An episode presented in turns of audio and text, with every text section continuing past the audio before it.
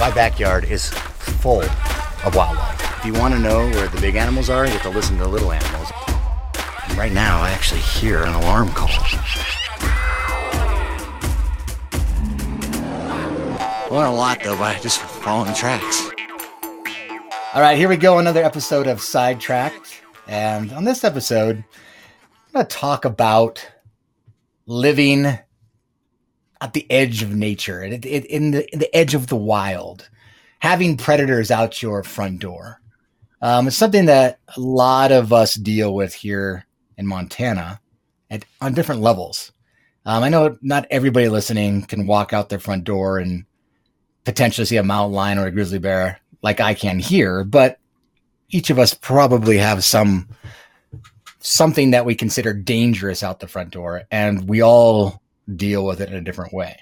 But I can only talk about what I'm dealing with and what my neighbors are dealing with and how we're all dealing with it in different ways. And I'm not going to say anybody's doing things right or wrong, but what I want to showcase is how I'm personally dealing with some of these dangers out my front door and how other people have been innovative or, thought out of the box and ways of dealing with some of their dangers. I've just recently a father. I've got a 2-year-old and a 2-month-old, well, 3 months old now. And my 2-year-old has been wandering around, being a classic toddler outside, kind of running aimlessly. I've got to admit, for the first little bit, I had her on one of those little kid leashes, because I do have some dangerous things outside. I've got a stream that goes by. It's pretty deep, especially in the springtime. It's ripping through pretty good. And then this last summer, I counted 22 rattlesnakes that I had in my yard.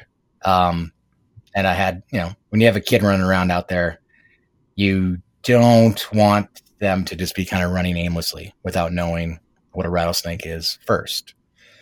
And to make this conversation a little better, I'm bringing my sidekicks again. They too live in Montana, but they live in a very different scenario. So, they can contribute to this conversation pretty well too. So say hi to my sidekicks, Denny Staggs and John and Cody. What's up, dudes? Hey, man. Hey. So here I am. And I'm in City Boy, even though I'm in Montana. Dwellers, right? Yeah, actually, going on that what you were talking about with your little ones running around there with rattlesnakes and all that kind of thing. When I lived in Gardiner, I actually lived in Gardiner from like 2 years old to 13 years old, which is the north entrance of Yellowstone. I remember one morning we woke up and we were heading into town, which was like Livingston or Bozeman, and we actually woke up. It was snowy. There was snow was on the ground. And we walked outside, and one of our windows into our basement was completely just shattered.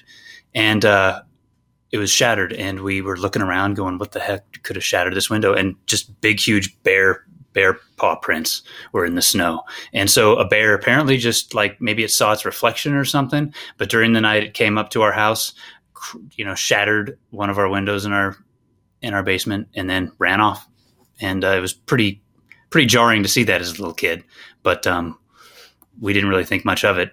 We just, called somebody and then went to town anyway.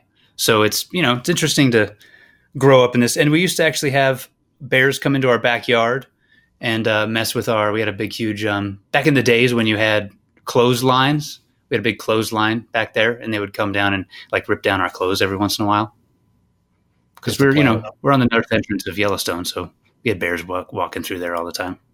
Yeah, what I love about the Gardiner, every time I drive through there, going to the back road there, you always see the football field. And it's always got like tons of bison, big old bison poop pies out there and elk scat. Sometimes elk are actually out there, but like who cleans up all the bison poop off the football field, or they just play through it? Well, yeah, actually, when I was in Little League, we would actually occasionally have to stop playing so that a herd of bison could walk through. Oh we game off, and then a huge herd of bison would have to walk through if they're, heading into town or out of town. It was pretty interesting. See, these are the dangers you have to live with when you live at the edge of the wilderness like this. Wow. I mean, that's crazy. Coexistence. I mean, it is. Well, you know, at least you save on toys. You know, you save on toys out of your place. You got all the rattles you need, and you know.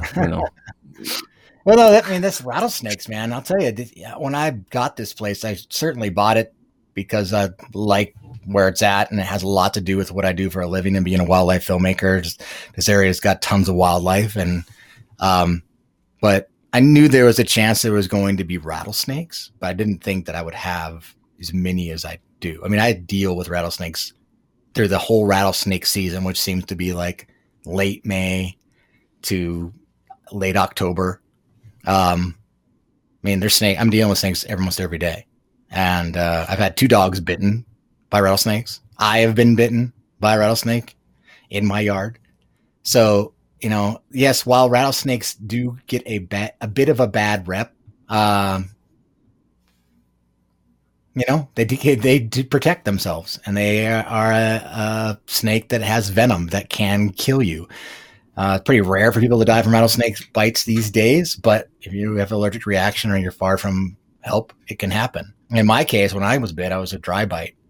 The snake bit me, but didn't inject any venom. But in both cases of the dogs, they both got envenomated. But take them to the vet. But, you know, there is rattlesnake vaccines for dogs, not for people yet. Yeah. So you give it to the like regular vaccination. It doesn't prevent them from having any reaction, but it keeps the reaction quite low. Yeah. And they both had in fact, the second dog that got bit, he almost had no reaction. We didn't take him into the vet. He swelled up a little bit, and then he was fine because he had that vaccination. The first one had the vaccination, but she got bit right on the tip of the nose. Her nose got really swollen, and we had to take her in. At the time, I remember I wanted to document the entire thing, and my wife wasn't real happy about that. She's like, "Put the camera down. Help me with the dog." Did you document some? We should. I mean, do you have some video of it? I do have a video. It was unbelievable how fast the nose swelled up on that on that dog. Yeah. So a lot of people don't think. Yeah, go ahead, John. Or why can't humans use this vaccination? That'd be pretty fascinating. Well, I think they could, you know, if it's possible to do it with dogs, I would imagine that it's possible to do with humans. But I think it's at this point, manufacturing that vaccine cost-effective. Yeah. Cost-effective, yeah. How many people are getting bit by rattlesnakes? Dogs, man, it happens pretty frequently. They're always just nosing and then getting bit by snakes. Snakes, you know, those rattlesnakes, they give you a fair warning, man. I mean, I've stepped on so many snakes and still did not get bit. And I have walked right up on snakes and they rattle and allow me to walk away. Right. I'm even in strike distance, you know? So they definitely don't want to use their venom. You know, they use that same venom to eat, you know, they kill the animals that they eat. So they need it. It's important to them, and they don't want to start a fight. And, but they'll give you that rattle. But dogs sometimes are just, you know, they're running around crazy, or they're just curious and sticking their nose in the bush, and they get whacked anyway.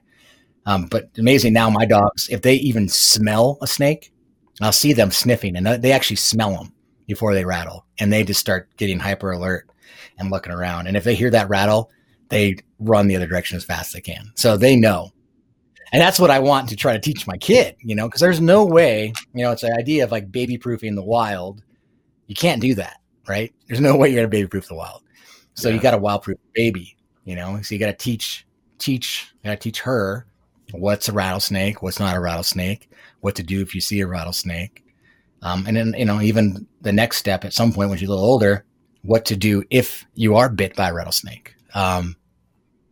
And, you know, there's things like, where's the, you know, taking Benadryl. Like now they say keep liquid Benadryl on hand, even though it does nothing necessarily to cause take away the effect of the snake bite. If you happen to have any sort of allergic reaction to it, just having that liquid Benadryl on hand can really kind of calm down some of the effects of the snake bite. You still have to go in and get the antivenom. You know, and that's the same thing. A lot of the old wives' tales, like suck the venom out, put a tourniquet on, any of that. It's all fake.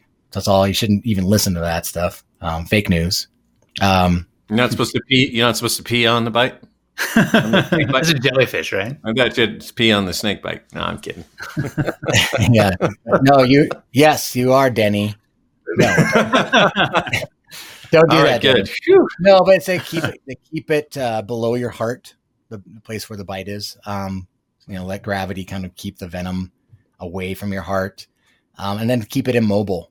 Don't move it around. Don't let get the blood pumping. If there's any way that you got bit in the leg, if you cannot, don't need to walk, someone could carry you, or you have a crutch. Just trying to get the blood flow from that area. But most importantly, is just get help as fast as you can, because the only thing that's really going to help you is anti-venom. In most places where there's rattlesnakes, most hospitals will have anti-venom on hand. And here we have. Is it an outpatient thing? Do they give it to you? It probably depends on how you react. Yeah. I would imagine. Yeah, I suppose. Yeah.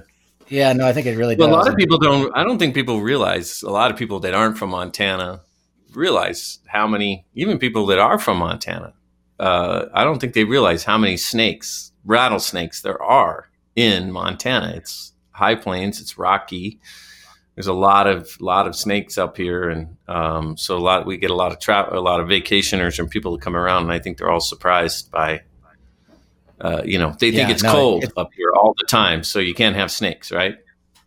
Right, tough. Any reptile, even amphibian that lives in Montana is a tough critter, because they really do only have about 3 months of the year that it's kind of prime for them, that they have to make enough of a living, eating enough food to survive the rest of the time, which is mostly in some sort of hibernation. They are tough critters. And the rattlesnakes around here, they're big. They get big quick. They eat things like as big as cottontail rabbits. I love them. They're beautiful. I love having them around. I intend on keeping them around my house. There's no way I can take all of them away from my property. So, I'm doing things like, me and my wife talked about it. It's like, what are we going to do if we're walking out to here with Adele and we run into a rattlesnake, And, we came up with this protocol. It's like, tell her to stop and, take her to a certain distance. And then, if it was, my wife, poke it somewhere. Yeah. Adele's super curious about all the creepy crawly, any animal out there. So we know her first instinct is going to want to go over and poke it and go over and see what it is. And so we were afraid of what that was going to look like in real time, especially if we didn't see it coming. Right. So, it got to this point where I had found a rattlesnake in the yard and they were about ready to go on a walk. And I figured, let's just have this first encounter in a controlled setting. So I put the snake in a spot that would be easily seen and let my wife know, and then let them encounter it knowingly so we could be in control of the scenario. And it went well. And then we've done this twice. We did it twice, and then before we had an actual wild encounter with it. And so it did work. We told her to stop, told her to back away, and now is the time to go tell Dad that there's a rattlesnake. Did you film this? It'd be fun to watch. Did you film? Yeah. I might have some video, actually. Yeah. This is the conversation. I definitely have photos. It's a conversation I'm 100% certain that I would never have with my wife, or nor with her. Let's go set that snake down. Yeah, let's go set a trap. Then tell it. I get it, because people don't realize where you live. We did some filming out there. Mice, spiders, snakes. Oh yeah, mountain lions and bears, deer, elk. It's wild, and it's not that far from Bozeman where we are. We're 25 miles away from each other. So it's like. Everything like that. But I guess the snakes keep the mice down, so that's nice. Sure. Because the mice will get everywhere, probably more than the snakes will. Yeah, the mice are. Yeah, I'd rather have snakes than mice. And the other thing is, like, if you move snakes, I found, because I've done some of that where I'll catch a big snake in the yard, a big female particularly, and I'll move it. What happens is the next time I go out there, there's like three littler snakes in its place. And I find, like, some of these older snakes, they're kind of used to living around people. They get out of the way. They see you coming they hear you coming before you even get down, go on the trail, and just move out of the way. And so keeping the snakes that kind of know how to deal with people around, and they kind of have their little territories. I want those well-behaved, good-mannered snakes in my yard. Because if you take them out, you're just going to get some new young snakes that are going to be learning for the first time, the squirrely ones. And I don't want them. They're the ones you got to watch out for. it's interesting. You know, again, it's like you can learn from them, but they actually are learning from us simultaneously. They reap the benefit of having people around because we do attract mice and other rodents, and they want to come around here because that's where all the food is. And they realize that if they can mind their own business and get out of the way, they can live there, and it works. It's a bit of a coexistence thing. And so I just got to keep my kids aware, you know, because otherwise they wouldn't be able to live here. And do the owls eat the snake? You have owls out there too. Yeah, they will. They eat the snakes. Yeah, rattlesnakes. Yeah. They'll eat rattlesnakes. I've seen them eat all kinds of snakes. Actually, I didn't know that until recently. But they definitely. We had a female owl nest in the yard a few years back, and she would bring snakes to the little ones quite a bit. It was pretty cool. Yeah. Yeah, no, I mean, and snakes is just part of it. You know, we just had we have bears around both species, grizzly bears and black bears. In fact, the biggest grizzly bear I've ever seen in the lower 48 states I've seen in my own yard. And it was trying to break into Brutus. It wasn't Brutus, but bigger than Brutus. Big old male. And he was trying to get into my wife's car because we have to take the garbage down the road to the green box is a little dump site. And so she had loaded the garbage up in her vehicle to take the next morning. And the bear happened to come that night and actually try to get in her car, left these big paw prints on the side of her car. Didn't get in, but huge tracks. I mean, like Alaska sized bear tracks. I'll put a picture up on the YouTube site. And then this year, we, you know, got two kids, both wearing diapers. We're pretty much a diaper factory. So I had thrown a bag of diapers out the front door, and then my dogs kind of barked, and I thought, what the heck are they barking at? They usually don't bark unless there's something going on. And I see something taking the diaper garbage off the deck. And sure enough, this black bear had come onto the porch and grabbed some garbage. And I know better. It's like, I don't want to habituate these bears. I don't want them to get in the garbage. So, you know, now I've caused this bear to be rewarded for its bad behavior. And I had to do some negative reinforcement to kind of try to counter the mistake I made. So I figured I would go out and take the garbage back and bear spray this black bear. So he knows it's not cool to come and take food. Part of this kind of negotiation of living next to each other. You could be in the yard. You can eat whatever you want. Just don't come eat some, you know, the bird feeder. Don't eat the bees. Don't eat the garbage. You know, we take the bird feeder down. I put electric fence around the beehives, but I made the mistake with the garbage, and now I had to make up for the mistake. And I went out and bear sprayed it, and he never came back again. But he was fine. He just had to learn a lesson. You know, I hate to do those things. It was my mistake, but I had to do it because somebody else would just shot it. You know, most people who have rattlesnakes, who have bears in their yard, they don't want them at all. And they're going to, and a lot of people, I won't say most people, but I'd say a lot of people in this area, they just assume get rid of them. You know, whether if it's a danger to them, their animals, their livelihood in any way, shape, or form, it's just eliminate the animal. And out here, there's so many animals. I mean, it's a full-time job just getting rid of predators in your backyard. You know, cattle ranchers, some of them deal with it all the time. You know, they live in an area with a lot of wolves, and their calves get killed by wolves, and they're always trying to figure out ways to keep the wolves away from their cows. And often the only way is just to shoot them and kill them. And you can't do that necessarily if you want both. So it's interesting to always try to figure out ways to coexist. So you can live in the wild or at the edge of the wild and still have these critters around. You know, a perfect example of a perfect coexistence as far as in my neighborhood, is this mountain lion, this female mountain lion I've been filming for years, Mama Mo. I mean, she lived at the edge of this neighborhood, so to speak, and was moving around all the houses in the area. And in fact, she's walked on my deck. You know, I've seen tracks on her deck several times just to use my deck as a high spot to watch for deer. You know, she never bothered my horses. She never bothers my dogs. She never does anything. She's just always just being a mountain lion with some buildings around, you know? And, you know, I've seen on surveillance where she's been right at my front door, one of her kittens, adult kittens, actually, right at my front door, right when my wife's pulling in the driveway, and they just walk off, and my wife walks in and never even knew the cat was there. except for we saw it on the camera afterwards. And this happens all the time because I have cameras around the house all the time. You know, I see when I've walked in and out the door, and mountain lions have been there just seconds before, or were there when I walked out. I didn't see them, and that goes with bears and wolves and coyotes and all kinds of things. So it's cool because they know their place and they move away, and you know, I don't bother them, they don't bother me, and it can work, but it doesn't always work that way. You know, I mean, you guys, what's the craziest wild encounter you had at your door? Oh yeah, well, John's probably had more than I have. I mean, you know, I had some magpies chasing my cat the other day. You know, we had an issue. We had a similar issue at the lake place where we had set some. It's a small cabin, so we had set the garbage out to go into the truck the next morning.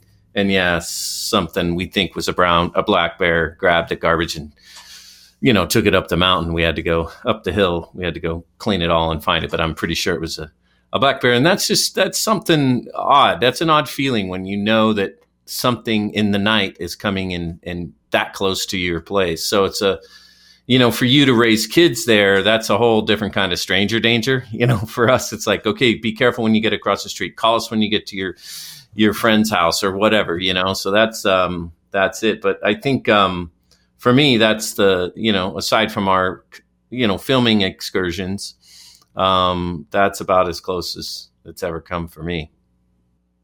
John? I missed what you said before he started talking. Because my answer was so clear, you understood the question. Is that what you're saying? Any wild encounter? I mean, that's the one thing I was going to ask you. You have a dog, yeah, and you go out and walk around in rattlesnake country. I mean, you should think about that vaccination. I've thought about that a lot, and he's running around smelling stuff and the whole bit, but it's pretty crazy because we've never encountered a rattlesnake. Or at least not that I've been aware of, but yeah, he's never gotten bitten or anything like that. But yeah, I would definitely think about that. I mean, we've definitely been hiking around in, you know, where there are rattlesnakes probably all over the place. And he's sticking his head in, sticking his nose in, gopher holes in the whole bit. So I'd imagine he's probably dodged some bullets every once in a while. But yeah, he never really had. And that's the thing. It's like, it's possible. Yeah, he probably knows better. He's smart. Snakes have moved off. You know, they were probably around, just never noticed them. You know, on a bigger level, you know, in this area, we have, I wouldn't say all my neighbors are equally accepting of their wild neighbors, you know, and for good reason. You know, there's some ranching families in the area that is their living. Having a lot of predators around could make their life a little more stressful than normal. You know, I think that's a fair, you know, it's fair for them to feel that way. And, you know, and I like to talk to them as much as I can just to kind of help them understand the predators that they live with. You know, and I think there's some people in this, not even just ranchers, people that are just afraid of things that are kind of, in my mind, because I know, kind of ignorant, but they feel like maybe their kids are going to get eaten by coyotes, or, you know, that, you know, they feel like snakes are always out there looking to bite people, you know? So it's nice to be able to talk to them about the real nature of nature, you know, what these animals are really trying to do. And as a filmmaker, it's cool when you have those opportunities to actually show them a clip of an animal and a person within the same frame, that where coexistence is actually happening, where the animal is making a choice not to go and eat somebody. Right. So I think there's a lot of misconceptions out there about what these wild predators are capable of. But at the same time, I'm empathetic to people who make a living and do have problems with their livestock, and, you know, their livelihood is threatened. And that's important, especially when you have a family and you got to take care of them. I mean, nobody's family is less important than somebody else's. And, you know, if something is threatening my family, I'm going to think very differently about it. In my case, you know, wildlife pays the bills. It helps me support my family. In some cases, it's the opposite. And I think it's important to hear that side of the story. But also, hopefully they give you the same respect and listen to the other side of the story, and then try to find a middle ground, a common ground where, hey, how can we keep these animals around that we both love? How can we keep this wild space around us intact? Because we both love it. And to try to find ways that we can both make a living and have these things around. And that leads me to, you know, our interview today is actually this gal named Malou Anderson Ramirez. The Anderson family is a pretty prominent family near where I live, and they've been ranching around this area for quite some time. And, you know, they are this cool new age, I would want to say new age at some level, kind of family where, you know, they have had some great success living amongst predators as ranchers, but it's because they think outside the box. They've been doing some really innovative, cool things. They have a lot of really great philosophies of how to live on a wild landscape, how to nurture that wild landscape and how to love it. And so today's interview, sponsored by Mystery Ranch Backpacks, it's going to be with Malou, and it's going to be really cool. Mystery Ranch Backpacks, man, built for the mission. That's their tagline. And I'd say that's just about perfect, because no matter what the mission is, a Mystery Ranch backpack is always going to work. Whether you're going to the top of Everest, going to Mount Everest, you could literally be taking one of their Mystery Ranch backpacks to get all the gear up there. It's going to be comfortable enough. It's going to endure anything that you can take and do to it. I mean, I'll give you an example. There was one time I had a snowmobile and I had to tug out a 800-pound bull elk off of a mountain, and we didn't have any rope. And to get this guy's bull elk, he had harvested it during the rifle season, down the mountain. The only thing I had to help out was one of the backpack straps. That was a shoulder strap. So I tied this thing, or wrapped it around the elk's antler, clipped it with a simple little, what looks like a little plastic buckle, and then buckled with a little plastic buckle and the strap to the snow machine. And they pulled this elk out of the mountains, like 5 miles, just with this one strap and these two buckles. And this is like the most basic component of a Mystery Ranch backpack. And it just shows how tough these things are. So, Mystery Ranch backpack, built for the mission, mysteryranch.com. Check them out. If you want a cool backpack, the best backpack ever made, go to that site.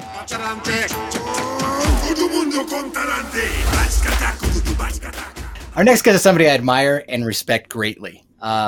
She has lived on the edge of Yellowstone National Park and has coexisted with the wild world is about as best as anybody I know. I've learned a lot from her and her family. And anytime I have a conversation with her, it's always a great one. So welcome to the show, Malou Anderson Ramirez. Yeah, it's good to have you on here. Thank you, Casey. That's very sweet. So let's talk about where your home is. You live just north of Yellowstone National Park in a basin that I gotta say has got to be definitely one of the most grizzly saturated basins that I know of in the lower 48 states. Can you describe this place you live a little bit? Yeah. You're right. It's definitely grizzly saturated and human saturated, depending on the time of the year. Yellowstone Park we're just north of Yellowstone Park. And so that means that we have everything Yellowstone has except for bison. And as I said before, you know, there's even been times when bison have come up the road, which has been pretty awesome to see. But yeah, it's a wild place. And, you know, wild places draw all kinds of wildlife and then also wild people. And so there's always a really interesting mix to sort of, you know, walk through with all of that. And you don't live in an apartment complex. You, your livelihood is ranching. Your family's been ranching for a few generations. Yeah. It's a mixed enterprise, which is, you know, a big piece of why we can try to coexist and think outside the box and have the time to explore and experiment, because this ranch has always had multiple forms of income coming into it, which is a really important sort of regenerative agriculture structure, so that we don't have all our money tied up into just agriculture or just cattle. That allows for a lot of wiggle room to, again, experiment and be open-minded and, not so reactive when things don't go as planned in the agricultural world. So, yeah, so we have a guest program. We have cattle. We have a couple different types of cattle. We custom graze, as well as my uncle has a herd here. We do a lot of education and retreats here now around sort of reconnecting to land and place, and understanding that that reconnection just means humans healing almost, and through that healing place as well. So it's been a really fun number of years that we're sort of opening up into this whole new world. Let's talk about your other neighbors, other people that live in this valley and the surrounding valleys. A lot of ranchers, a lot of vacation, second home type folks. It is kind of a mixed group of people. But one thing I wanted to just kind of lay out to the audience is that there's kind of like these common practices amongst our neighbors, and then there's kind of these new practices that I find so invigorating that you guys are doing right now. Let's talk about the common practices. You know, not to make any misconceptions or, you know, kind of paint a broad stroke of a brush across people, but generally ranchers are not pro predator, and for good reason, because of these animals could potentially threaten their livelihood. Would you say that's pretty accurate? I would say that's accurate. Yeah. And so one of the things that your family, one of the facets of your family's business, so to speak, is wildlife living with your ranch animals. And you've come up with different ways of trying to make that work. Can you explain a little bit about that? Yes. Yeah, it started, we've always sort of just thought a little bit differently with sharing our place with livestock and wildlife, because we just always wanted to see the wildness here. I mean, that's why we came here. And so my grandpa and my dad and others were always pretty open-minded to trying different tactics. We grew up with sheep and cattle up here as a kid, and when the wolves were reintroduced, this is number one, I guess, when the wolves were reintroduced, we realized that it was probably not the best to have sheep this close to the park.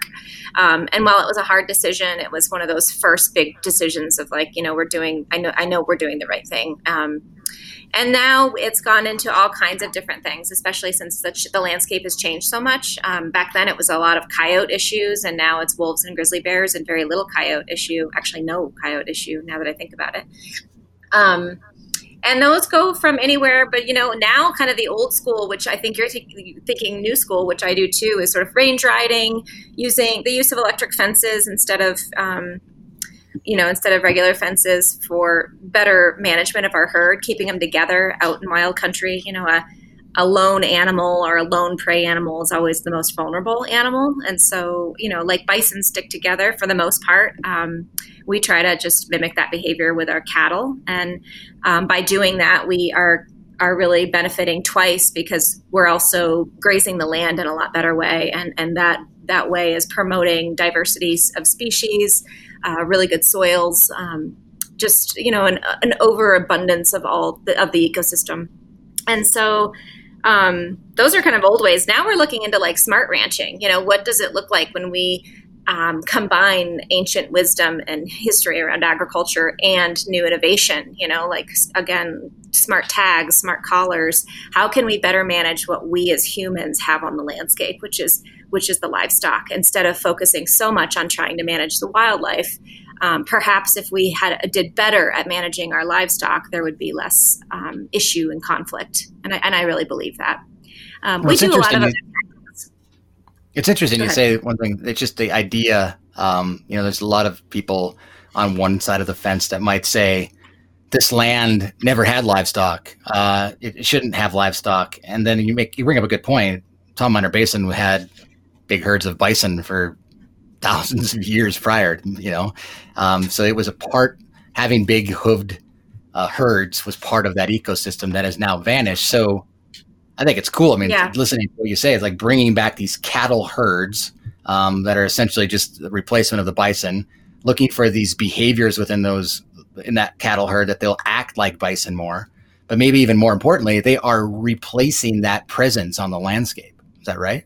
That's right. Yeah. And the landscape was formed in a lot of ways from the bison. You know, you think about actual landscape in this area. There was glaciers, there was volcanoes that created the land. But then the ungulate, you know, when we had millions of bison crossing over this valley and in this basin every year, you can imagine what it looked like when they left, but you can imagine what it looked like when they returned every year. And that was this incredible system that we completely, you know, broke during the Manifest Destiny world and colonization. But also, you know, like that brings up another point. That's another, I'm a rancher saying that there are definitely places that I believe cattle do not belong. And if we have cattle in those places without making good choices, or even if in some places, if we have them, that's just all ego. That's rancher ego. And that's one thing I'm just not interested in anymore. You know, it's just exhausting. And I'm not trying to make myself sound better or anything, but I've been around a lot of ego in agriculture, and it's been the destruction of what it's done on a global level. And so that's kind of what we do. You know, there are techniques and tactics, but it's really just checking ourselves all the time. Like, you know, are we asking enough, before we do things, when we go out onto the land and when we're grazing and when we're just out there, what is our presence like? You know, what's our footprint and what's our energy? And I think that's really important to us.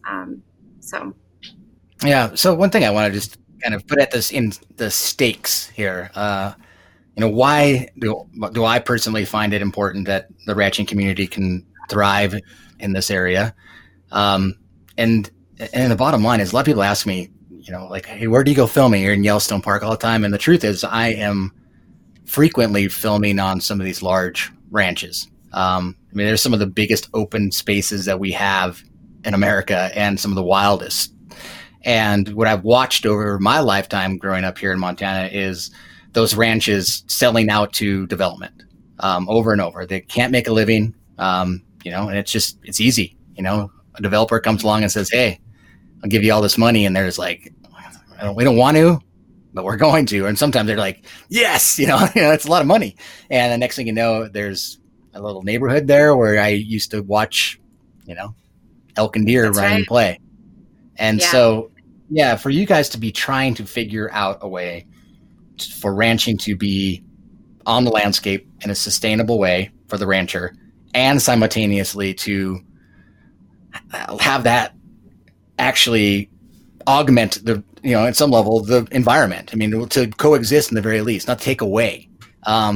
And you're doing it. That's the other thing. It's not a pipe dream. I mean, you guys are figuring it out. I think that's amazing. And I think it's so important. And I just, again, to the audience listening, I think, I want you to look at this conversation in that way, because what the alternative is terrible. It really is. And again, some of the best places that I know that exist now exist within a fence, and they're owned by somebody. That's right. And, totally. Yeah. I just wanted to talk about some of the things that you were saying. It's like, you have these old school ways, like, the range rider programs, just bringing some cows in that were more like the bison. But then you were talking about some new smart technology and other ways that you're making the ranching, using technology and cool new innovation. I just want to talk about each of those a little bit, talk about what range riding is. Yeah.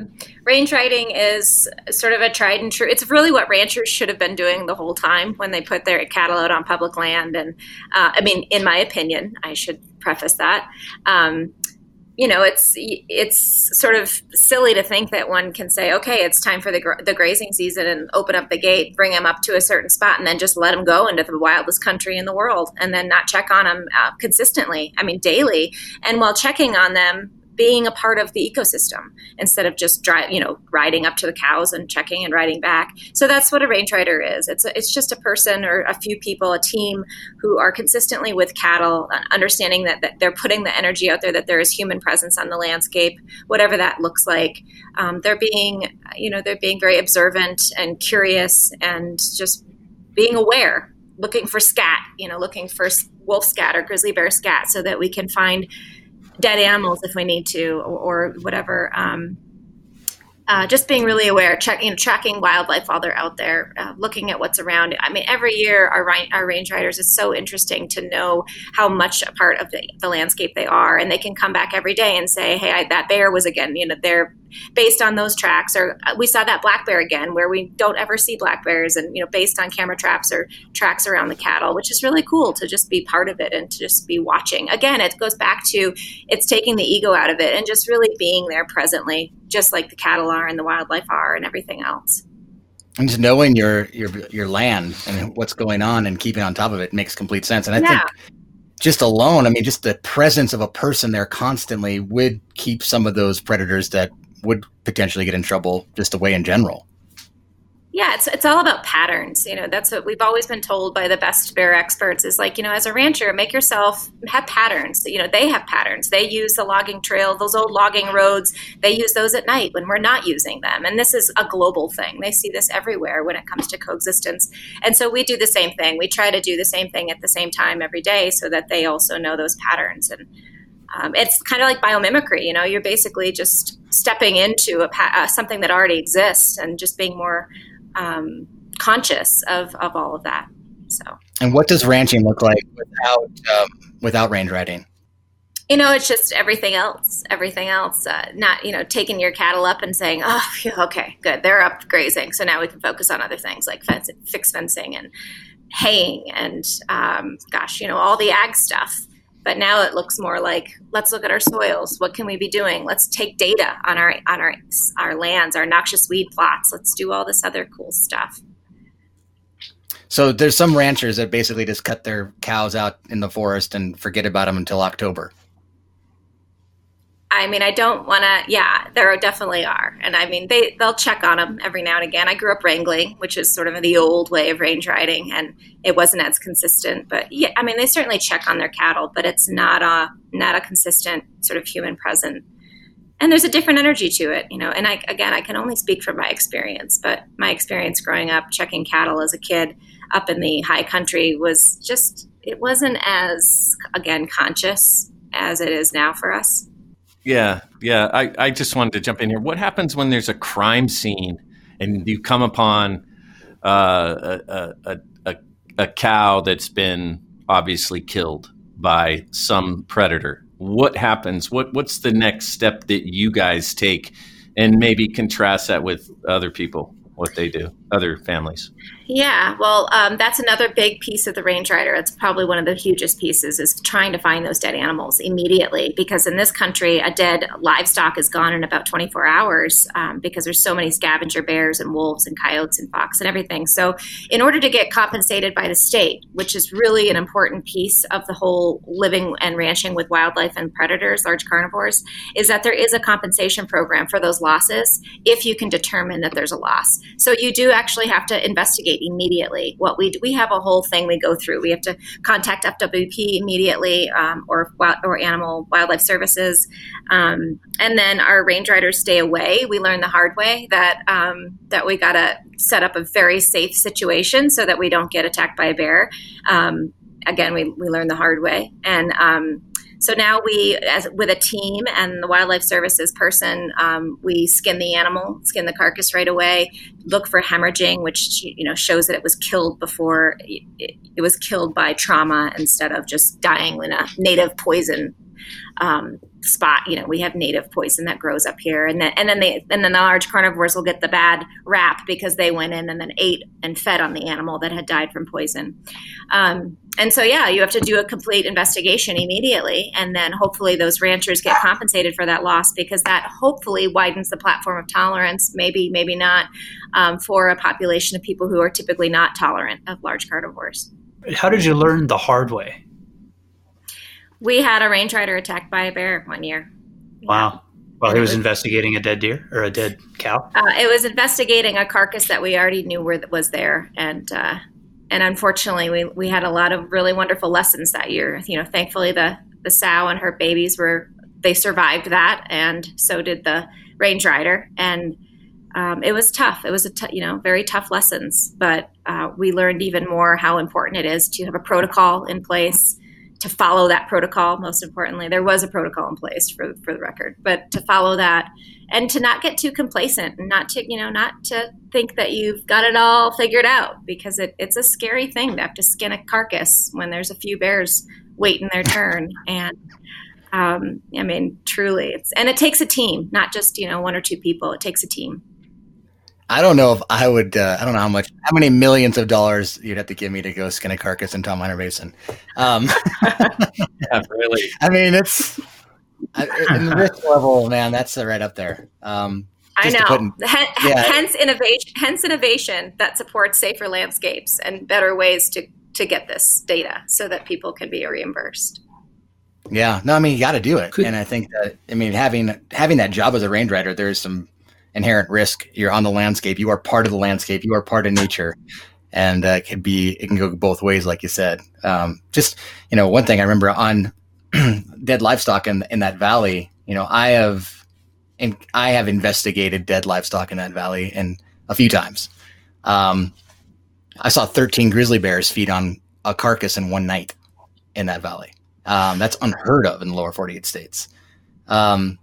Yeah, but and what was so cool about it is that it is interesting because those carcasses do make up a big part of the grizzly bear's diet. It's not that they come to that valley specifically to look for carcasses, and when I say carcasses, I mean livestock carcasses. But anywhere a grizzly bear lives next to ranching, there are boneyards, which is where ranchers often throw their carcasses in some gully somewhere in the outback, that these bears have learned to go to over the years. And that's all over the greater Yellowstone ecosystem.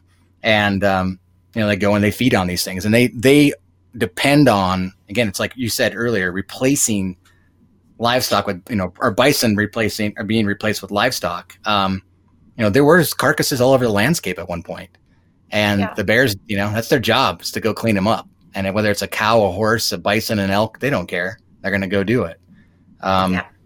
Yeah, so it's interesting. It's an interesting thing because they are very good at it. And when there's a lot of bears around, they're going to show up. That's right. Ideally, we'll have bison back here someday because it's an ungulate that makes more sense for this place. And it'd be great to figure out how to make that work in the future. You got to tear the fences down. I'm all for it. It'd be so amazing to see Tom Miner full of bison. Oh, man. You're such a radical. You guys got any more questions? I hate cutting you off. Yeah, no, I just thought I just think it's the interesting that the protocol, and yes, that there's a sort of an insurance or a backstop from the state to you. And I think that's, a lot of people don't realize that, even though that you're out on public lands and we know that's necessary for the operation. So you take an inherent risk. The state knows that, and on some return, it seems like they got your back just in case it's a bad year. So I think that's interesting. I've seen video that we've done up in that area where you literally have cows, range riders on horses, and bears all in the same shot. I don't think people realize. When I saw that, I'm like, that's absolutely amazing, unbelievable, almost. And houses, and ranch houses, all in the same shot. It's an incredible place to live, I imagine. Yeah, it is. It's pretty awesome. And Casey hit it on the head. It's really great to be part of a new future in ag where, we don't have to be the villains, that we can really empower each other to be the cornerstone of really moving forward into preserving private lands, because just, so many ranchers are hated for what they've done. And I agree. There's been a lot of mistakes made in the past, but imagine what we can do if they're now the cornerstone. And really, all the data now saying that all the elk migrations are absolutely, it's fundamental for elk migrations to go through private land, especially in this area. And people sort of assume it's public land. And so how can we change that? How can we, or not change the fact that they're going through private land, but how can we change that narrative around, empowering ranchers to really Because that's the other piece that people don't see, is the reason why they see elk through the valley is because of the rancher, because they are keeping those fields in ways that the elk want to be there. And, and so the rancher ends up taking more of a hit, because of it. There's so much more there that the ranchers are doing. And so it's even those who aren't making the best choices, it's nice to find a little compassion in knowing that they have the brunt of the challenges that come along with housing those elk for the public and for the elk themselves. Quick question, going back on the range riders, can horses smell a bear and detect it before anybody else can? How do they react? Oh, yeah, for sure. That's actually one of the protocols, is you have to be on your horse or you have to be in an ATV of some sorts if you come up on a carcass to do that. So you can get the hell out of there. Yeah, exactly. You can't just be walking up on foot. Yeah. Or if you do, you are like 5 feet away is a very quick way to get the heck out of there. Horses are always very aware of their surroundings, especially death, whether it's a dead cow or a dead elk. They're always very, much more on edge, much more spooky. They do this sort of funny snort when they're smelling a carcass. As many prey animals, they're so hyper aware of all those kind of things. And do you have specific horses that are more adapted to that react better than others, I would imagine? Yeah, I would say we have more specific horses to mountain work. And with that just means a horse that's able to collect themselves and to move quickly and well over tough terrain. And typically those horses are, smart horses. Those are the kind of horses you want as your teammate out in the middle of nowhere, instead of some, dull, lovely old, kid's horse. You want one with some pep in his step and able to make a good choice. Denny would be a kid's horse. I want a pony. But no, it's the personality, man. I tell you, I don't want to get into having a mule too much, but I have a mule now, and I have a horse. But that mule, talk about situational awareness. Again, it can be a personality thing, but a squirrel moves, and that mule's ears just get pegged, and this will look. Wow. Yeah, and it's just so in everything that she looks at, I'm always looking, and she just showed me so many cool things recently, and I just think, okay, cool. I got a good little sidekick here, some good ears. Yeah, that's great. Yeah, so no, it's amazing. I bet those horses are always looking and seeing things. When is she joining the show, Casey? When are you going to have your mule on the show? We're going to definitely do a mule show. No doubt. Next episode on Sidetracked, Casey's mule. What's your mule's name? Cricket. Good name. Her name's Cricket. Yeah. What's the difference between a mule and an ass? They're half-ass. Good question. Mules are half-ass. Yeah, mules are half-ass. You're right. Yeah. I didn't know.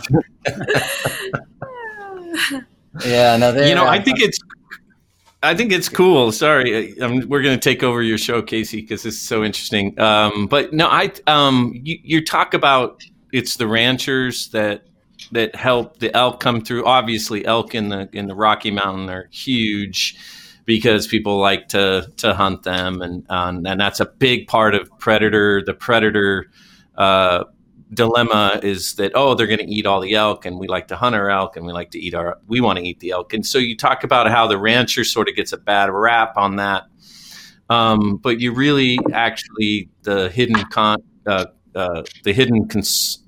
conservationists, it seems like. You're conserving the land, and you're also conserving a very important species to the landscape, and also to a lot of near and dear to a lot of hunters' hearts.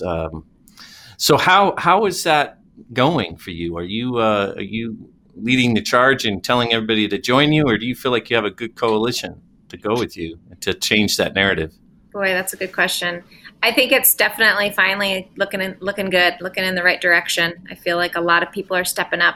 Just driving through the valley, I noticed things like people are calving later in the year than they used to growing up. And, there's still a couple that are still calving in the middle of winter. But for the most part, people are definitely starting to make changes, good changes. But, again, it's just, you got to be careful because these are our friends and neighbors. These are our dear friends. These are the people who taught us how to ranch, in the 50s, when I say us, my grandparents. And so one has to be really careful with the language they use because we definitely don't want to, set ourselves apart from the people that we admire and respect. But it is interesting to sort of experiment with how to hold space so that we can really have difficult conversations together and open up and just say, hey, maybe that worked then, but does it work now? And if it does, great. But does it work now? And it's tough. It's a challenge for sure. And I would say that there's some great nonprofits and NGOs doing great work. I would say we need more voices in the ranching communities because those are their main challenges. Is they have really great work to do, but they can't get they can't get it across because no one wants to listen to them in a room full of ranchers. And so really that community, that ranching community voice needs to come out again and be heard. And I think again, it is. There's a lot of really incredible people doing incredible things. Tom Miner Basin is only one of many, many spots and ranchers doing amazing things. So, sorry, Casey, one more sidekick question here. What's the benefit of calving later?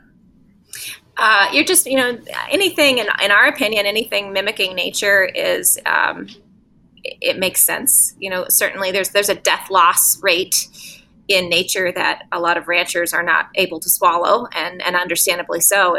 Ranchers, we manage our animals so that we have a very high success rate of life because that's what we're managing for, and that's what we're, farming. We're farming meat, and nature doesn't have that, so there are some things, but basically, it's just the idea that a mother cow, it has more nutritional needs at a certain time of year.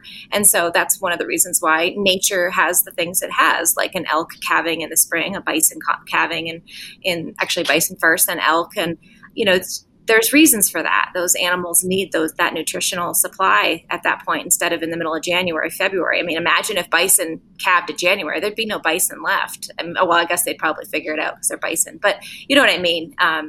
That the seasons are extremely important and all that. So we do the same thing with the cows, is try to sort of follow that same thing. Mother Nature's got it figured out. Why try to break it, or why try to fix it if it's not broken? Yeah, no, that makes complete sense. Okay, not to get off this cool subject too much. I looked down at my notes here, and this is something I heard through the grapevine.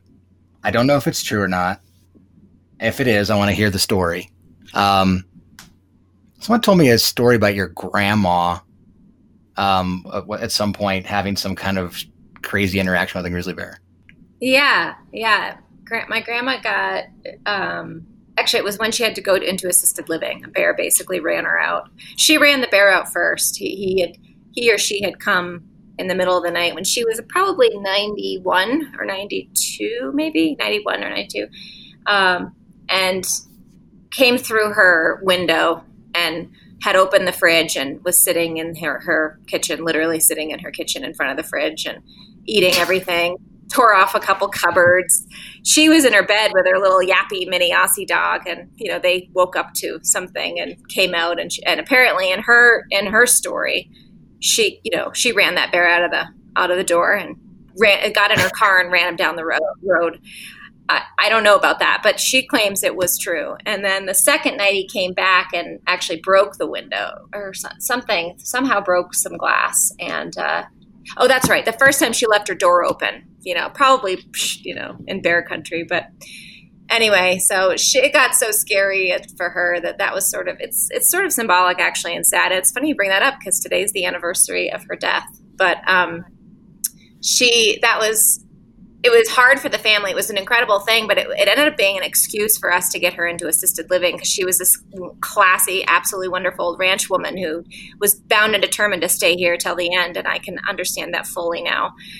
But she was getting so senile at that point that it was getting dangerous, obviously. There's literally bears coming into her house. And so we blamed the bears, we kind of put it on the bears, Grandma, this just isn't safe anymore, those bears. And so it was like a bittersweet gift of putting it on them. And then she could kind of maybe you're right. Maybe this isn't safe for me anymore. So. Did you say that the bear got in her car? Drove off? No. The bear drove off? According to That's what I thought too. Wow. According to her, she scared the bear out of her kitchen, and opened the door, scooted him out, and then got in her car. She got in her car. Oh, she got in her car. Okay, great. Chased him down the driveway. That's awesome. That's so awesome. You guys got any more sidetrack questions? Actually, I wanted to. Going back to when you had sheep, were there any sheep wolf, interactions prior to your decision, or were you like, Yeah,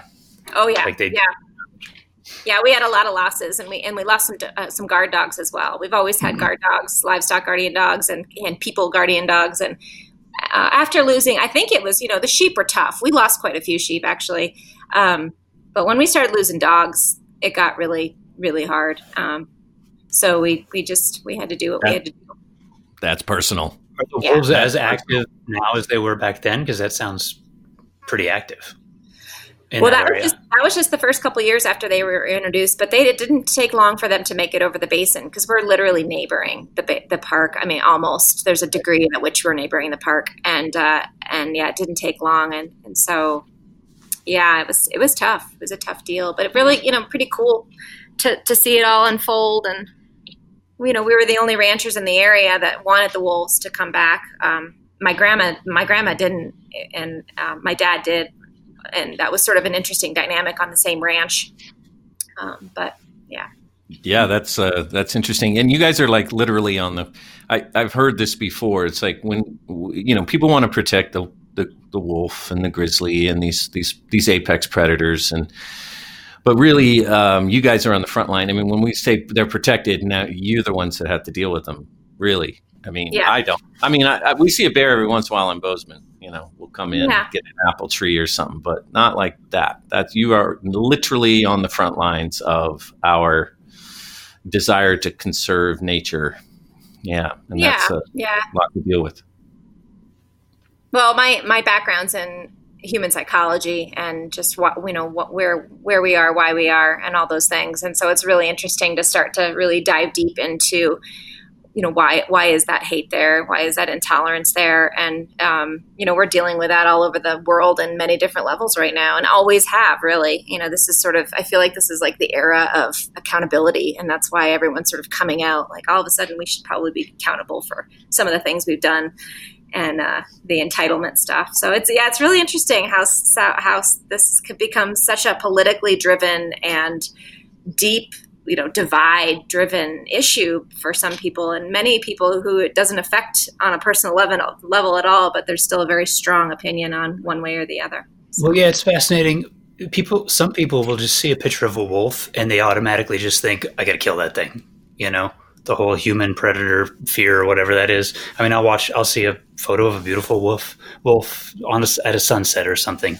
And somebody will just post right below that, bam, or something. It's just, man, why do you have to go there? I mean, when I worked with the state of Montana in tourism, we weren't even allowed to put wolves on the Facebook page because it would just create this absolute fight. And so they're just like, let's just avoid that.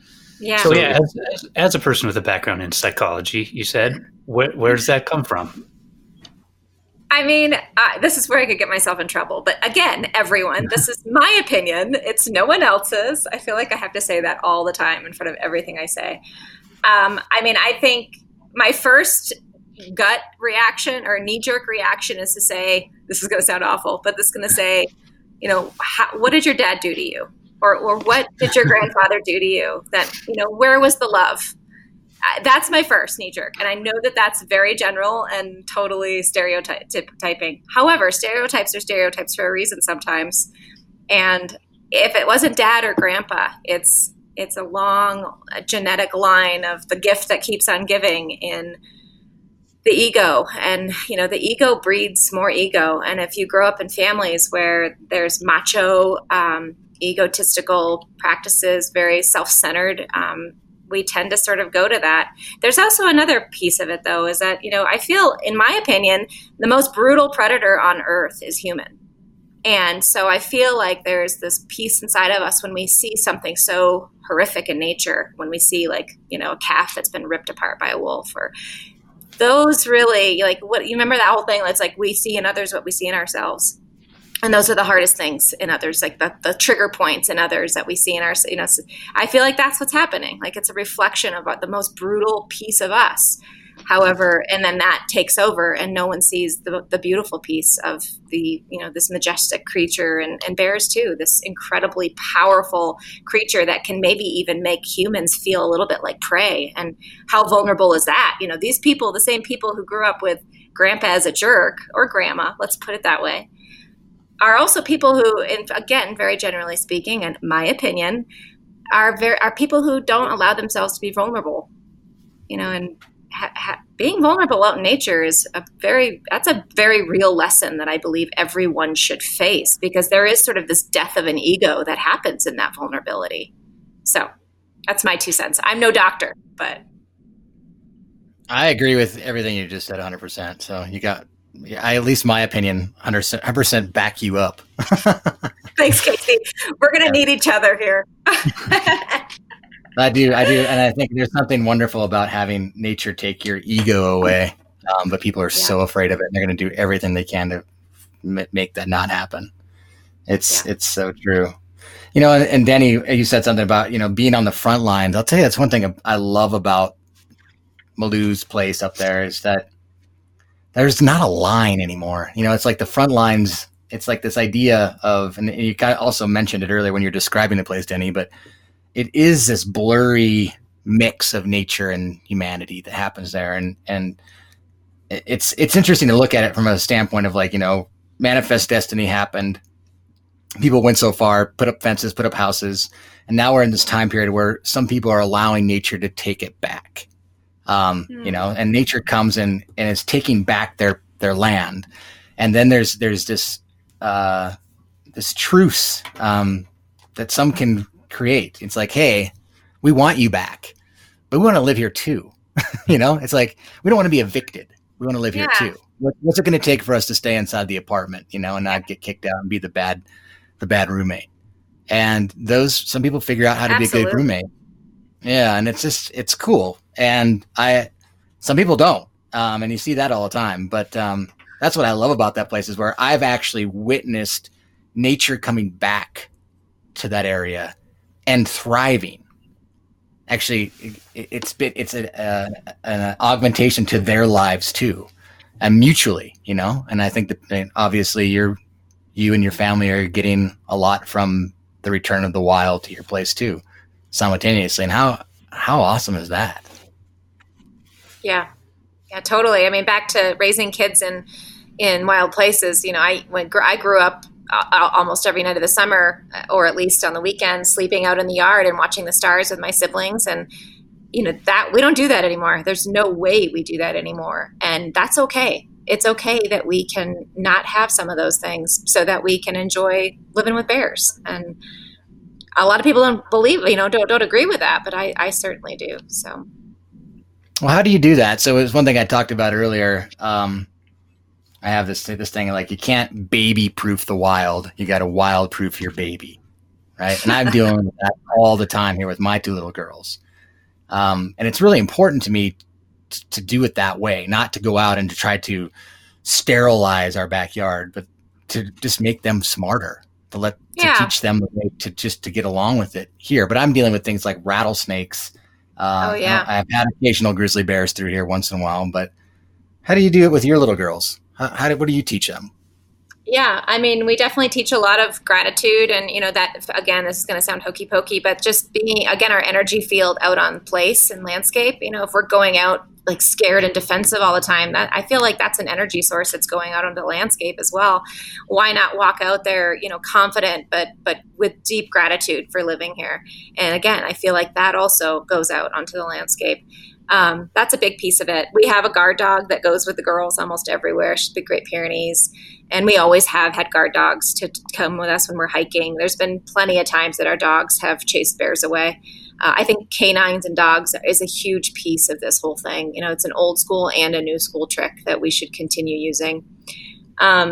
And they just know they can't go past the headquarter area. They know they don't go out to their rock without an adult. And it just is the way it is. And they know why. And they certainly have woken up with, nightmares of a bear chasing them and so forth. And that might be healthy to have sort of a little bit of a understanding that boundary and just that respect. So it's kind of like looking at the ocean. And there are some days you look at the ocean and say, yeah, I want to get in that ocean, and that ocean's okay with me getting in it.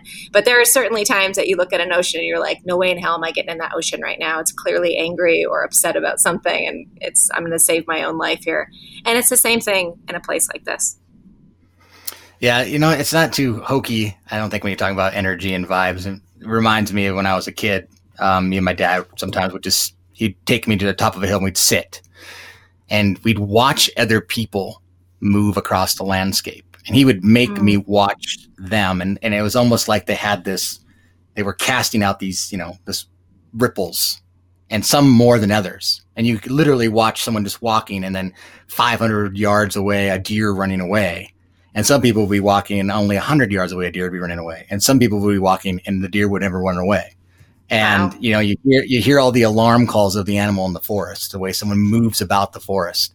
And we were always trying to figure out the way to be the one who could walk through the forest and the animals wouldn't alarm and the animals wouldn't run. Yes. And because we knew there was a way to do it. But you had to, first and foremost, you had to just recognize that there is this energy, right?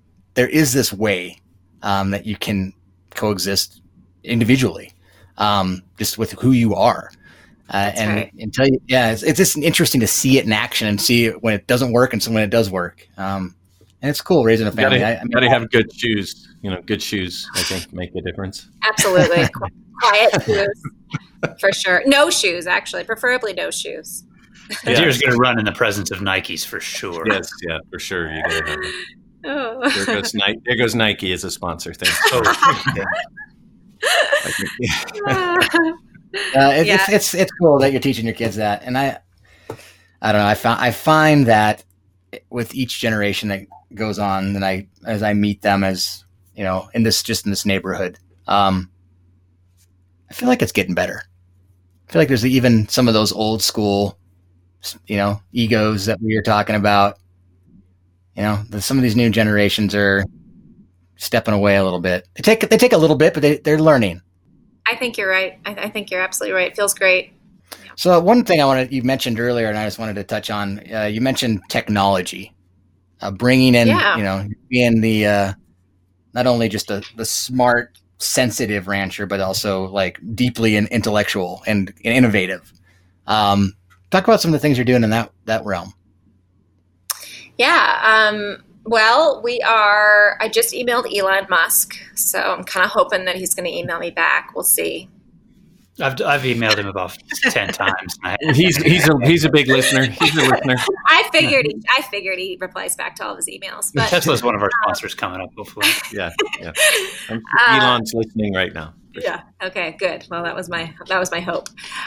We're mainly working on a tag we're calling teal tag, and it's just a way to measure, again, going back to those compensation reports and conservation of large carnivores and cattle. And if we can conserve both those things together, then that conserves, intact landscapes and wild places. So the teal tag is a real time tag in an ungulate's ear, measuring a fight or flight response. And so then that would be paired to the producer or the rancher's phone or wildlife services, depending on who has it, or range rider. And then so hypothetically, we would know in real time that, say, number 232 is getting attacked in the permit. That's like a 5-hour horse ride away. Or we would know that she or he is sick and dying of poison, or something's going on with this animal at this moment. And then if it's a 5-hour horseback ride away, we could send a drone out potentially to get the data needed. If there's a bear eating that carcass and that carcass has just died, well, more than likely that's a guilty bear. And so then we can get back to safer landscapes. Then we might not need to skin these animals and drop down. Or we could start hazing carnivores, for their own conservation, protection, start hazing them when they're near livestock or near headquarters. And then, having something on a drone, say, like a bear spray or a pellet gun or something. And then they're so smart. Casey knows, they're so smart that potentially we could help train them to just go back to what they've historically eaten for eons. Wolves certainly would much prefer an elk over a cow, even though they would eat a cow. But they, but they're, you know, again, there are lessons in nature. They would much rather be doing that. And so we'll see. I mean, it's wonderful. It's a great, it's happening. It happens. It's happening in dairy. It has for a long time. It's ridiculous that we don't have this tech in wild places. And I think the coolest part about teal tags is that it's a locally solvable issue. So imagine like the rancher creating the tech with collaboration that solves this issue instead of Silicon Valley figuring it all out for us. And I think it feels really good having a local issue. It's a global issue solved on a local level. So yeah, work hard, work smarter, not harder. Exactly. That's awesome. Yeah. For sure. Yeah. No. And I think that's so cool. Like just some of the things teaching, you know, you're teaching your neighbors, your wild neighbors, how, what they can do to coexist, you know, and they learn quick. Bears, wolves, they learn so fast. You know, it's interesting now, like electric fences you mentioned earlier, you know, we have electric fence around our beehives. And I've always have a camera out there just to see what, you know, bears always come along and want to get in the beehives, but it's really apparent. There's some bears that walk up and they will touch it because they never have before and they never do again. And there's some bears, you can tell they know, they've seen, and they're like, never going to do it again. And so they know, they just leave it alone. Well, I appreciate you spending your time telling us cool stories, giving us some good insight to how some people are trying to coexist and what we can do to be better. Yeah, I hope if people listen to this, try to figure out ways that they can help folks like you, what they can do for themselves in their own little wild neighborhoods. You know, just, you know, stimulate thought, think about maybe go out there and look for something that they can do somehow, be part of the solution and not the problem. Yeah. So thanks again. And I'm sure we'll be talking to you again. No doubt. Thanks. Thanks guys. Happy holidays to all of you. That was a great interview. Thanks Malou for that. Such a smart gal. I tell you, I love talking to her and the rest of her family. Gives me a lot of hope when it comes to coexistence. You know, it takes just thinking outside the box. It just takes trying, and they're trying really hard. And I think that they are real role models for other ranchers in the area and other people who are living in conflict with nature to try to find that solution. And they're doing it. It's so awesome. So thanks again, Malou. Yeah, I love the neighborly feel that they have. I mean, how they're just working with everybody's. I mean, this is some of the most wild country in Montana. I mean, it is, you know, domesticated wild, you know, just crashing together, if you could call it that. And what I love it too is that this is the family's just legacy there that, you know, since 1950s, you know, ranchers, which is what we is Americana as Americana gets, and that they just held on and kept the tradition alive. And it really is what makes Montana, Montana to me. I mean, those are the types of people I just so proud to call my neighbors or fellow native Montanans. It's impressive. Just really impressive what they're doing there and how they approach their life. That's what I loved about listening to her. Yeah, no, so they just like listen to nature and kind of go with the flow and follow the vibe. You know, but at the same time, I love the fact that that she is a good listener and she's empathetic of her other neighbors' feelings, you know, and she reaches out to them and talks to them frequently. I mean, they're always, you know, I remember one time talking to her, it's like, she's got to be friends with all of them. They pull each other out of the ditch all the time. You know, they're always, you know, helping each other fix fence and they respect her a lot. They respect that whole family because they're doing it. They're ranching as much as any other rancher in the area. They're just doing things a little bit different. And I think people are listening to it and changing their ways.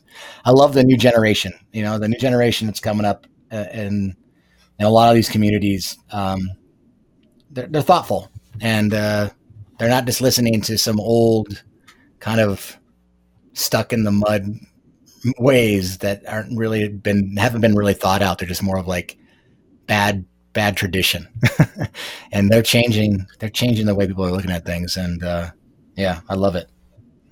So yeah, it's great. It's nice to see. It's nice to see that it's coming. It's from a Montana family. That's, you know, it's not somebody coming in to tell us, no, you should be doing it this way, or it's not, you know, it breaks that, that stereotype that, you know, ranchers aren't conservationists, like ranchers aren't protecting the land. They use the land, and that's just not true, you know, all across the board. So it's nice to hear, you know, the stewardship that they are providing is incredible. Yeah. Yep. No, wide open spaces. We all love, we love these wide open spaces, and we got to figure out a way to keep them around. And she definitely gave us some good ideas and solutions there. At least a good target, a good path to get to what we all want. And that is keeping and conserving these wild places and being able to coexist with them. Please go to our YouTube page. Some of the videos, some of the clips and photos that I talked about earlier about some of the things I'm dealing with in my own backyard, we'll post those up. And when you're there on the YouTube page, please like and definitely subscribe. Then you'll get notification every time we put a new podcast up or any other cool new videos that we're constantly adding. So it's a Vision Hawk Films YouTube page. And then, of course, my Facebook page, Casey Anderson. Super active, always some good updates on there. So check that out. Go there, like, and then Instagram, same thing. Follow me there. Grizz Guy on Instagram, always putting cool new photos from my wild backyard. And then CaseyAnderson.tv, my official website. You can get some cool swag to help support the podcast. Any interested sponsors want to be part of helping us do what we're doing here on the podcast, spelling the gospel of the good wild, getting a little sidetracked here and there. Yeah, please get a hold of us. We're always putting new, cool, innovative videos and things up there, just updating everybody what's going on in our world, in our wild world, in my wild backyard. Anything else you guys want to add to that? You're getting really good at that. You should think about doing this for, you know, profession, maybe making some money on the side. I got to get out of here. I got to go outside. I've been inside too much already. All right. So until next time, I'm going to get out the door and go try to make some more stories come true so we can talk about them right here on Sidetracked. So come back next time. Thanks, guys.